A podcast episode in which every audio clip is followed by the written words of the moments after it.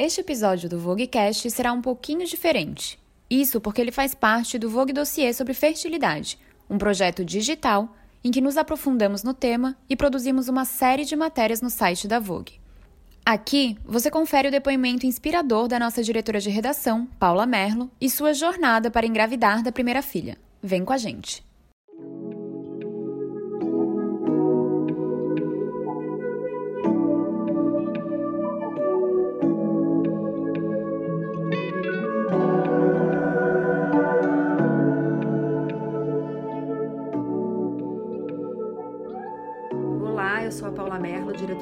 Conteúdo da Vogue Brasil, e hoje eu vou contar um pouco sobre a minha jornada para engravidar.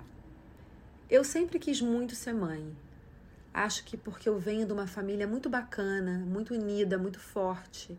Eu sou a primeira filha de três, meus pais são casados até hoje, há mais de 35 anos, acho que quase 40. E eu sempre vi a família como, e vejo até hoje, a coisa mais importante do mundo.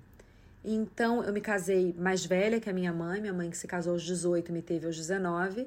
Eu me casei aos 30. Hoje eu já não sou mais casada, sou divorciada. Mas eu imaginei que assim que eu casasse, eu ia parar a pílula. E é engraçado falar isso porque eu sempre achei que eu ia ter um pouco de dificuldade para engravidar. Nunca tive nenhum problema de saúde, nunca tive nenhum qualquer problema que você pudesse dizer isso vai te dar dificuldade mas a gente esquece que gravidez também é muito cabeça. E eu me lembro de ter uma amiga que teve dificuldade para engravidar também e me disse sobre a saga dela. E eu fiquei pensando que aquilo me impressionou de tal maneira que eu coloquei na minha cabeça que eu, que sempre tive uma vida tão bacana, talvez tivesse dificuldade nessa área. E é muito cabeça também, né, engravidar. E eu botei isso na minha cabeça e isso ficou.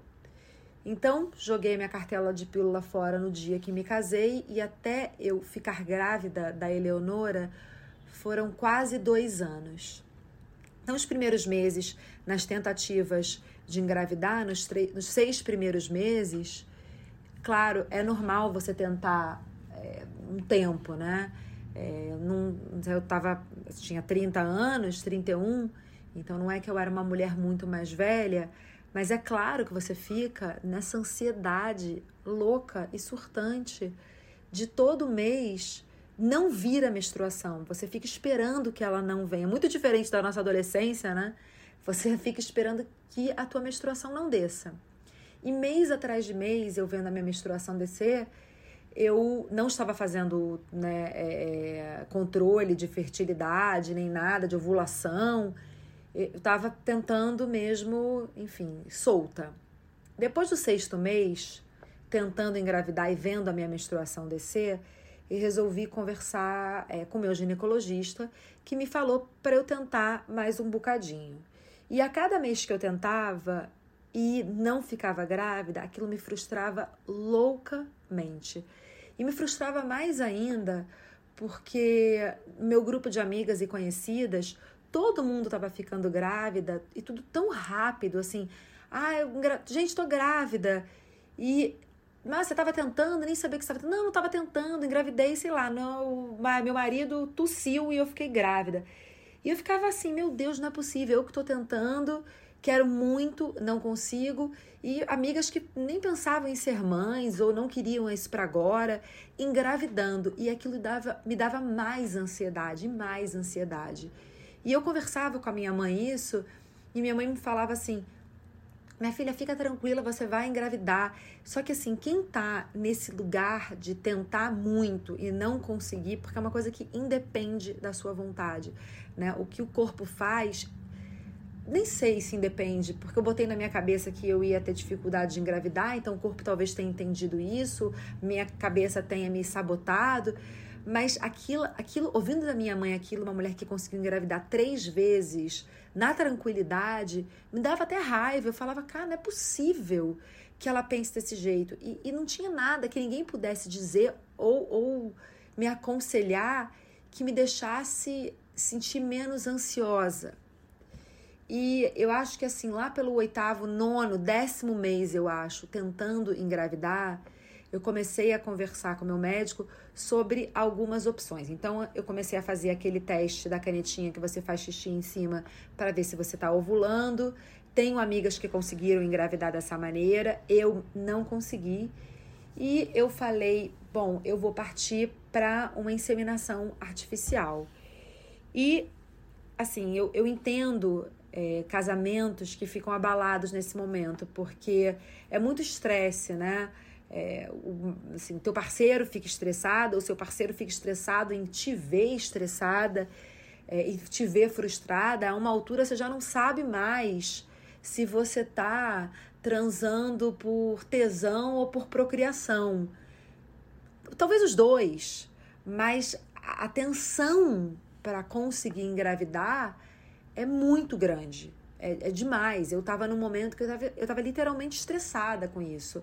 E aí as pessoas me perguntavam assim. Eu já tava casada há quase um ano. E as pessoas me perguntavam assim: Mas não vai querer ter filho? Vocês não estão pensando em engravidar? Você não vai engravidar por agora? E eu não abri e falava: Pô, tô tentando. Você não, você não sabe do que eu tô passando, né? E eu vi, eu acho que uma entrevista, a Chrissy Teigen, né? É, casada com John Legend, até que passou agora por uma perda, tem dois filhos, mas passou por uma perda recentemente do terceiro filho, que ela chama de Jack, é, falando que é muito ruim você perguntar para uma pessoa esse tipo de coisa, tipo, e aí, tá tentando engravidar? Ou e aí, quando é que vem, vem um bebê? Ah, porque você não sabe o que a pessoa está passando. Talvez ela não queira um bebê, ou talvez ela esteja tentando loucamente, e isso frustra mais, isso causa mais ansiedade. Você não sabe o que essa pessoa está passando naquele momento. Então, todas as vezes que ainda viam me perguntar isso, eu tinha vontade de sentar e chorar. E, e, e, aquela pressão que eu colocava em cima de mim, porque a verdade é que as pessoas são muito curiosas, elas fazem uma pergunta por fazer. Ah, e aí, quando vem o neném? Elas não querem saber a realidade, se você está tá tentando engravidar ou não. A maioria das pessoas não, querem, não quer saber, elas querem. É, é, é elas são curiosas, né? É, você falar assim, não, ou tô tentando, ou o que for, a pessoa vai embora, mas aquilo fica em você de tal maneira que te causa ainda mais ansiedade. Então eu parti para esses testes de ovulação, não consegui ficar grávida. Eu acho que assim, eu sustentei uma farmácia perto de casa nessa época. E já exausta de tentar, eu falei que eu ia fazer então a inseminação artificial Conversei com meu ginecologista na época, então meu parceiro na época, meu ex-marido, colheu o sêmen, é, eu fiz a inseminação duas vezes, se estou contando direito, duas vezes e nada. E a inseminação é isso, é você botar a bola na cara do gol, literalmente, botar ele para pênalti, né? Só que seu corpo precisa é, aceitar, né? Precisa fecundar. E nada, duas vezes inseminação, nada. E eu tava num momento que eu acho que as mulheres que estão tentando engravidar passam por isso também, que eu lia tudo sobre fertilidade, infertilidade, inseminação, in vitro e tudo que vocês podem imaginar, mandinga, promessa, tudo na internet. E a verdade é que assim, todas as mulheres que conseguem a grande maioria não vai na internet escrever sobre isso, mas as que estão tentando vão. E tem muita coisa negativa também. Tem, tem coisas que te impressionam, tem lutas que te dão força, mas tem muita coisa que te impressiona, como, sei lá, mulheres estão tentando pela décima vez um in vitro, e você fica com aquilo na cabeça. E eu falei isso pro meu médico, meu médico falou: para de ler essas coisas, para. Fique tranquila, foi o que ele me falou. Isso eu nunca vou esquecer. Você vai engravidar. Você tem um útero, você é uma mulher saudável, você é jovem, então você vai engravidar. Você está fazendo o que você pode, né? Então você vai engravidar, foi o que ele me falou. Então, na época, claro, é, é um privilégio você poder fazer esse tipo de tratamento. Não é todo mundo que pode, porque é muito, tudo muito caro, tanto a inseminação quanto in vitro. Inclusive os testes, às vezes, de, eh, de, de ovulação, nem todo mundo tem essa possibilidade. Então eu me considero muito privilegiada. Quando ele me falou essa frase, eu comecei a ficar um pouquinho mais tranquila. E ele falou: se você tem a possibilidade, faça um in vitro. E foi isso o que eu fui fazer. Eu botei na minha cabeça naquele momento que eu ia fazer tudo que estivesse ao meu alcance, eu pudesse fazer para engravidar. Só que eu já estava num nível de estresse tão grande e não contando para as pessoas, porque eu não contava nem para as minhas amigas mais próximas. É, é, não sei, eu tinha medo de me expor, medo de falar, expor o meu parceiro, porque eu fiz todos os exames, ele também, e não se detectou nada, nem que eu tinha algum problema e nem que ele tinha nenhum problema que, né, fosse, que, que né, não, não me engravidasse ou eu não pudesse engravidar. Então tava tudo ok comigo, tava tudo ok com ele. A minha cabeça tava muito doida.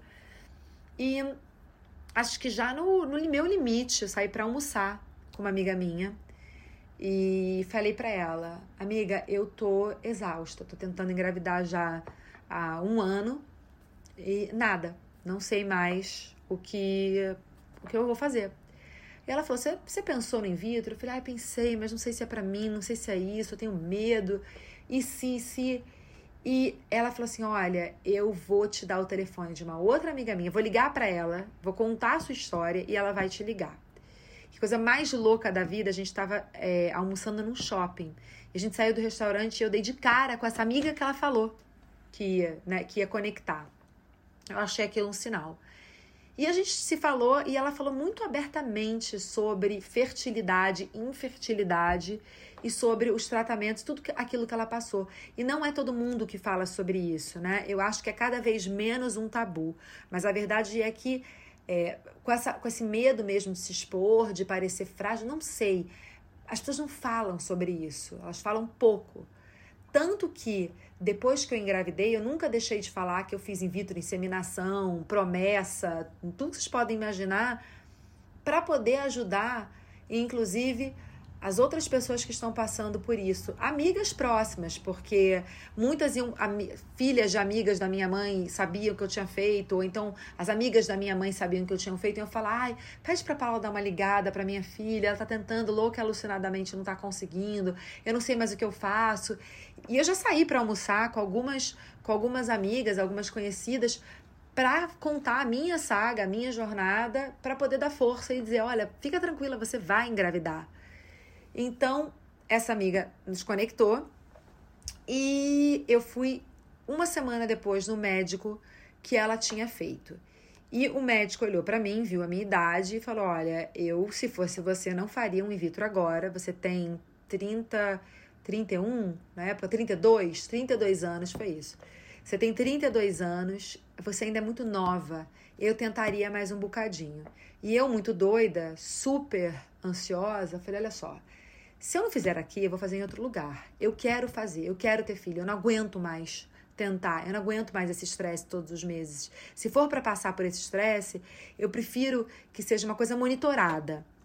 E ele falou, ele entendeu e comecei ali.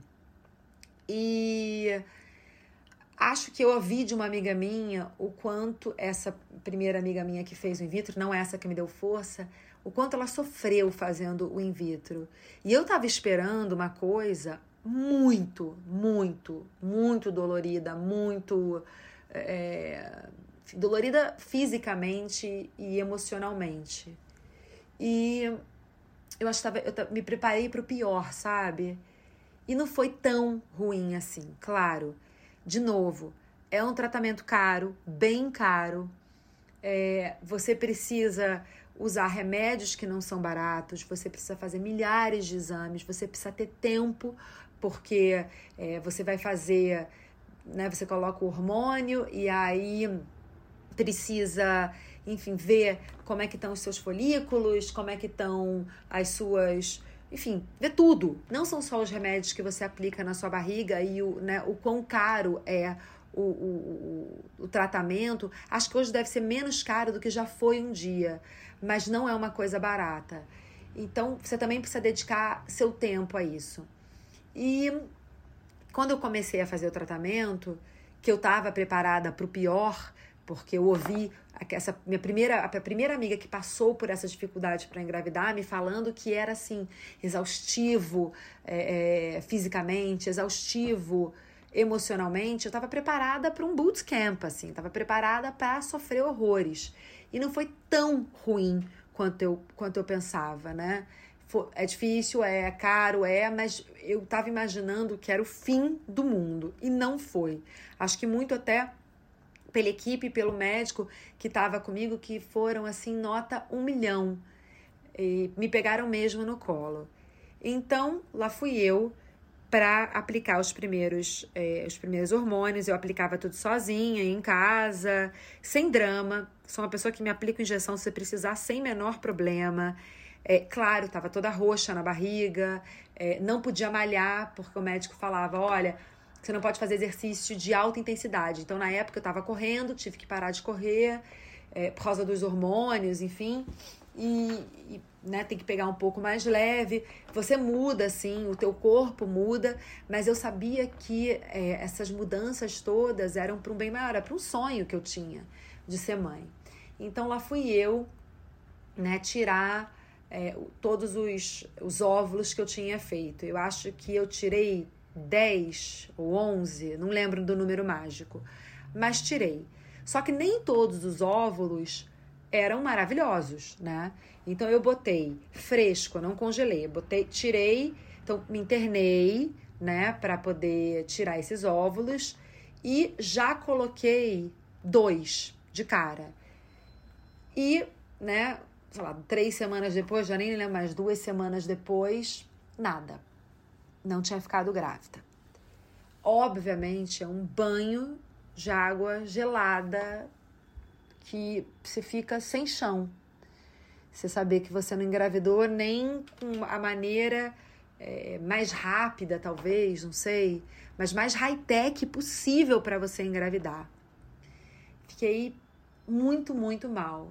E ainda por cima era isso, as minhas outras amigas ficando grávidas, todo mundo falando, voltando a falar que eu não queria ficar grávida, e ficou grávida no cuspe, aquela coisa que dá mais angústia ainda. E aí eu fui, e aí me deu muito medo de botar os outros, né, os outros que eu tinha. Alguns morreram pelo meio do caminho, alguns óvulos, e os outros estavam congelados, mas eu fiquei com muito, muito, muito medo de botar e mais uma vez não dá certo. Quantas vezes eu chorei? Chorei muito no colo da minha mãe. Acho que foi quem mais me ouviu chorar. A minha mãe e o chuveiro. Eu tenho mania de chorar no chuveiro. Eu me, me, me dou, pode parecer maluquice, mas pelo menos estou sendo sincera. 15 minutos, 10 minutos debaixo do chuveiro enquanto eu lavo o cabelo para dar uma choradinha, para dar uma desopilada, como se, sei lá, a água levasse, sabe? Choro, embora. E fiquei uns meses sem, talvez uns três meses, sem tentar com in vitro.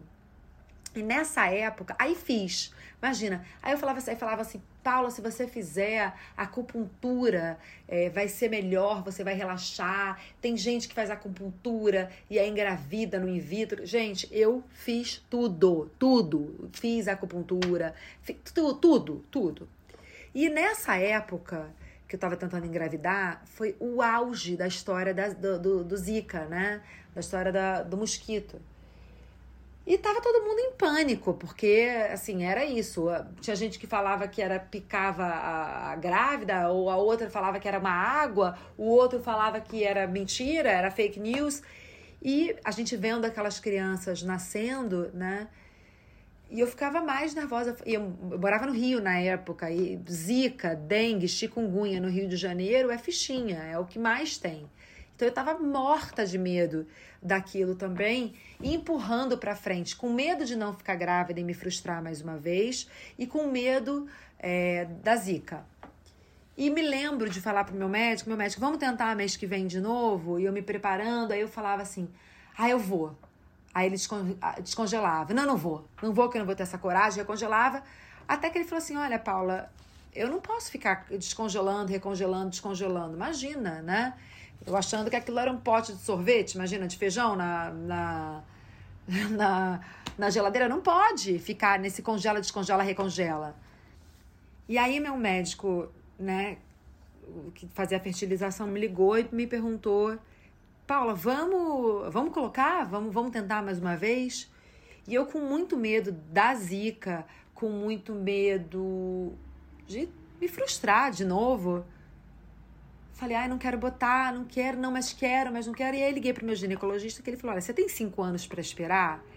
Porque assim, até acharem uma vacina para isso, é isso. Todo verão vai ter zika, como todo verão vai ter dengue, como todo verão tem chikungunya, infelizmente.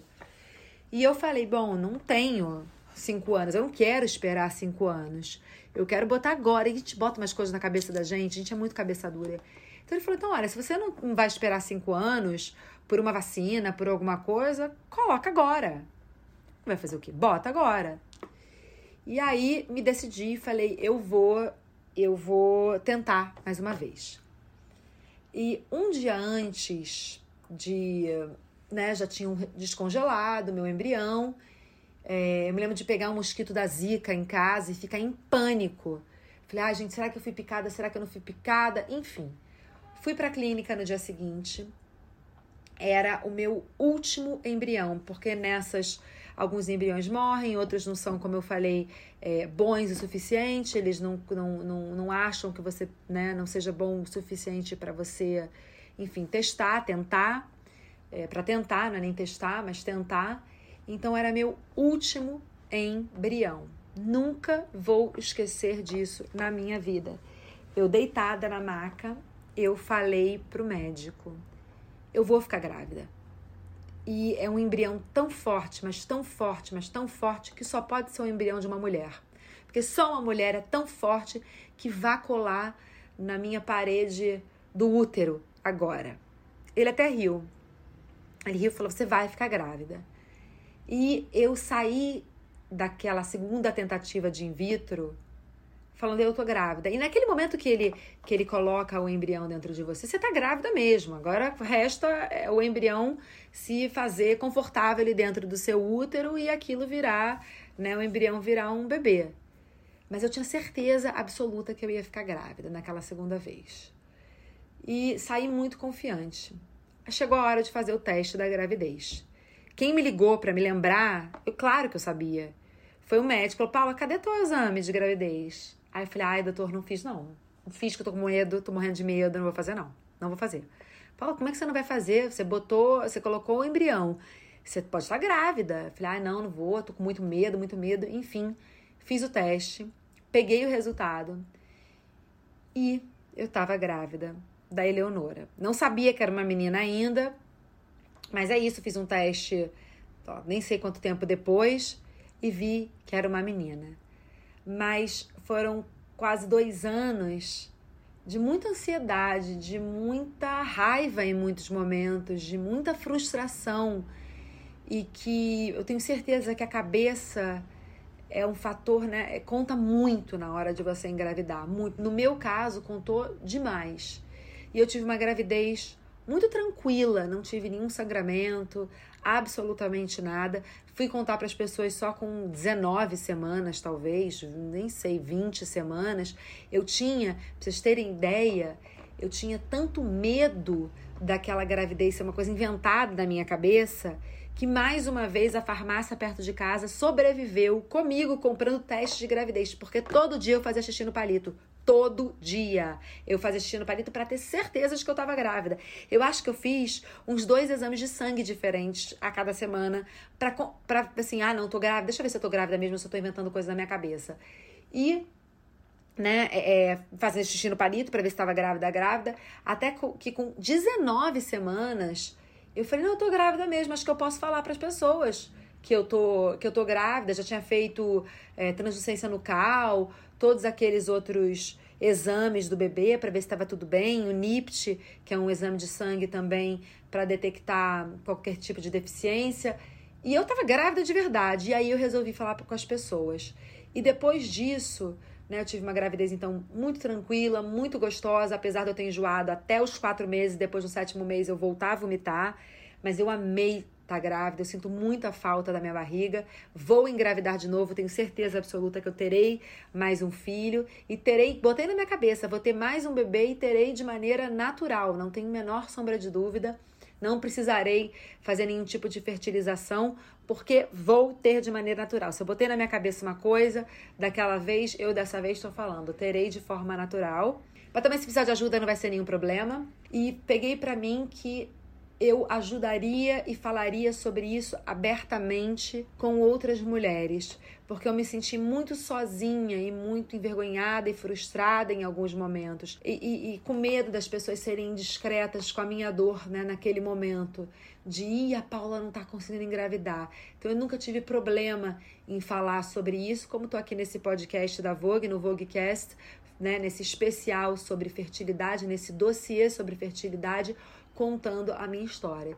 E se eu puder deixar um recado para você que está tentando ficar grávida, é: você vai engravidar. Escuta o que eu tô te falando. Eu tive uma, uma colaboradora nossa da Vogue que veio outro dia, antes da pandemia, é, conversar comigo, me dar um beijo aqui na redação.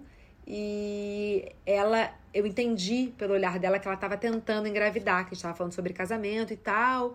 E ela falou: Ah, tô tentando. E eu entendi que ela estava tentando mesmo. Quando a gente fala tá tentando, você entende que a pessoa tá tentando real engravidar. E eu falei para ela: Olha, você vai engravidar. Escuta o que eu tô te falando. Você vai engravidar. E quatro meses depois ela me mandou uma mensagem falando que ela estava grávida. Hoje ela tem o bebezinho dela. São muito felizes, é uma família muito feliz. Então, se eu puder te falar uma coisa, é: você vai engravidar. Se você quiser falar comigo e trocar uma ideia e desabafar, eu também estou aqui. Um beijo grande, obrigada.